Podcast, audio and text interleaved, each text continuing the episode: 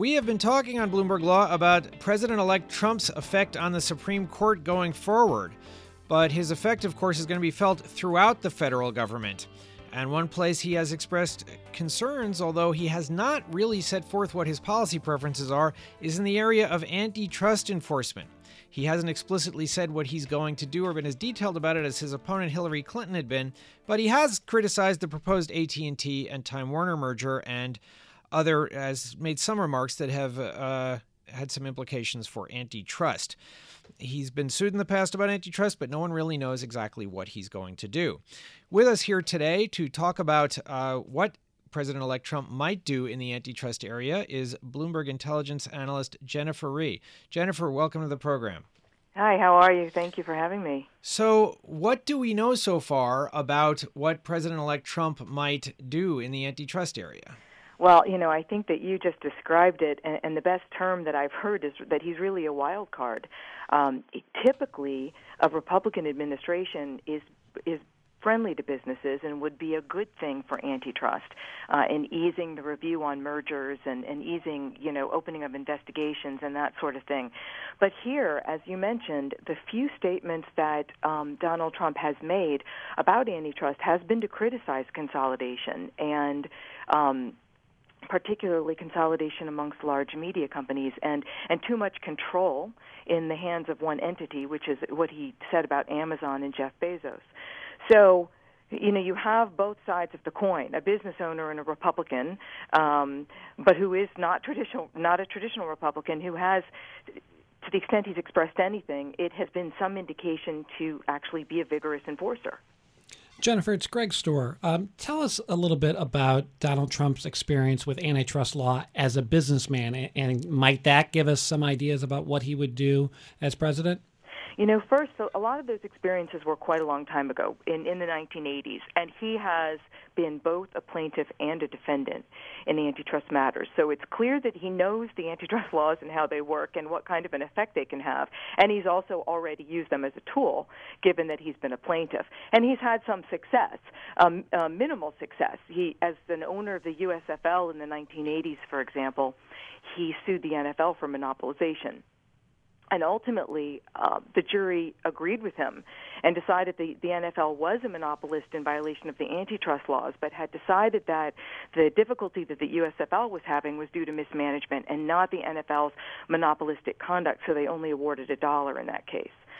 Um, he also had been sued, I think, in the past related to some of his dealings in Atlantic City, um, in which he was accused of conspiring to try to push out competitors. I think he had some success. That was where he was a defendant, and he had some success with that suit as well. What do we know, Jennifer, about what kind of impact President elect Trump will have once he's in office on the Federal Trade Commission? Well, I I think that's where his biggest impact will be for right now. I mean, of course, he'll be able to appoint um, appoint officials to the Department of Justice as well. But right now, the Federal Trade Commission, which normally has five commissioners, is operating with three. So right off the bat, he has two slots to fill. Um, and I think the current chairman, Edith Ramirez, will likely leave because her term actually already expired in September, and she is a Democrat. And the way that commission is set up, of the five commissioners, no more than three can be of one political party. So you will always either have three Republicans and two two Democrats and vice versa. And during a Democratic administration, you would normally have three Democrats. So in this case, with these openings and his ability to appoint, we're likely going to flip from what we have now with a majority two Democrats, one Republican, to three Republicans and two Democrats, giving Republicans the majority. And the reason that can have importance is because when the FTC makes a decision to take an action, it requires a vote and it must be a majority vote. So, um, where you have the three Republicans, if the commissioners vote along party lines, then there may be less of a likelihood to, let's say, go to court to seek to block a deal. Jennifer, for me at least, uh, when Donald Trump was was criticizing uh, consolidation, particularly in the media industry, it was sometimes hard to distinguish whether he was talking about his claim that the election was being rigged or whether there was something uh, more more antitrust focused uh, about his comments. Um, it, it, do you think it's fair to at least speculate that he might want to treat consolidation in the media industry differently than he might in the drug industry or, or, or, or some other business? I think that's absolutely fair.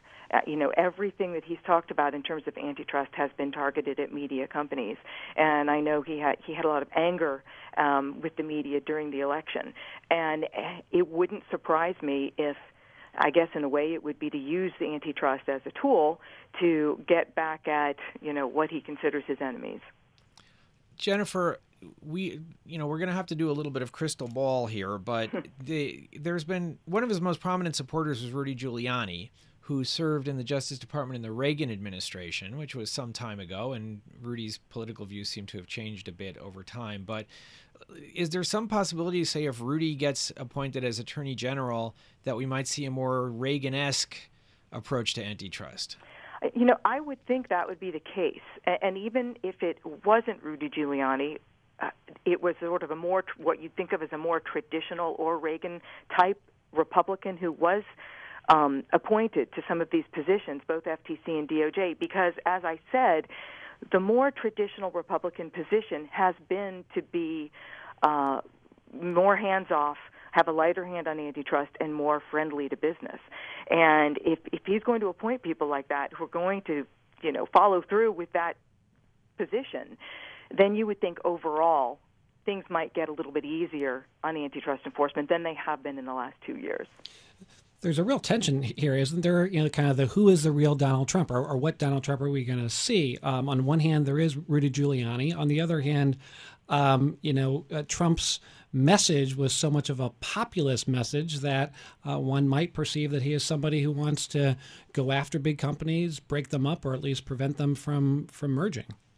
I, I agree. I think it's really um, you know, I think those comments were really tough because they seem more like the comments of a Democrat. I mean, I think I even wrote this up that what he was saying was aligned with exactly what Senator Elizabeth Warren was saying at the same time, that she had a real issue with the amount of control and power that some of these some of the tech companies had, like Amazon and Google and companies like that. And so it's very odd here where he when he takes on that populist message, he's aligning himself with a with the dem- a more typical Democratic position, uh, but in a situation where he's more likely to appoint decision makers in the area who have a more traditional Republican position. So, so it's a very strange situation. So we could end up, though, in a situation. Antitrust law is a place where we could end up not only with some battle, say, between the appointees and the president, if as you seem to be implying, but also this is a place where the president can really um, affect a lot of policy changes in the economic sphere, isn't it?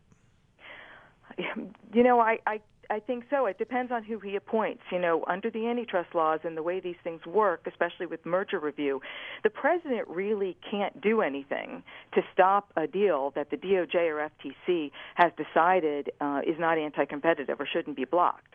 You know, if they go forward with the deal, even with his objection, you know, that's how it goes. The president doesn't have the authority to try to stop the deal or otherwise block the deal. You need a court order to do that, and, and the president can't take it into court either. So, in my mind, it really has to do more with the people he puts in place to make these these these decisions than actually his own position. And, and if there's tension, uh, that could cause problems. Jennifer, let me just before we close, in, in very quickly ask you: Do you think the uh, AT and T Time Warner deal is in trouble now? I think I, I don't think that it is. Uh, the deal is a vertical deal. It doesn't combine two competitors. And, and when you talk about consolidation or too much concentration, at least in antitrust parlance, what you're thinking about are, are is too much uh, one one buyer or seller of a competing product. And that's not what you have here. So All you right. have a vertical integration, which is usually thought of as more efficient. Thank you, Jennifer Rie, Bloomberg Intelligence Analyst, talking about possible antitrust action in the Trump administration.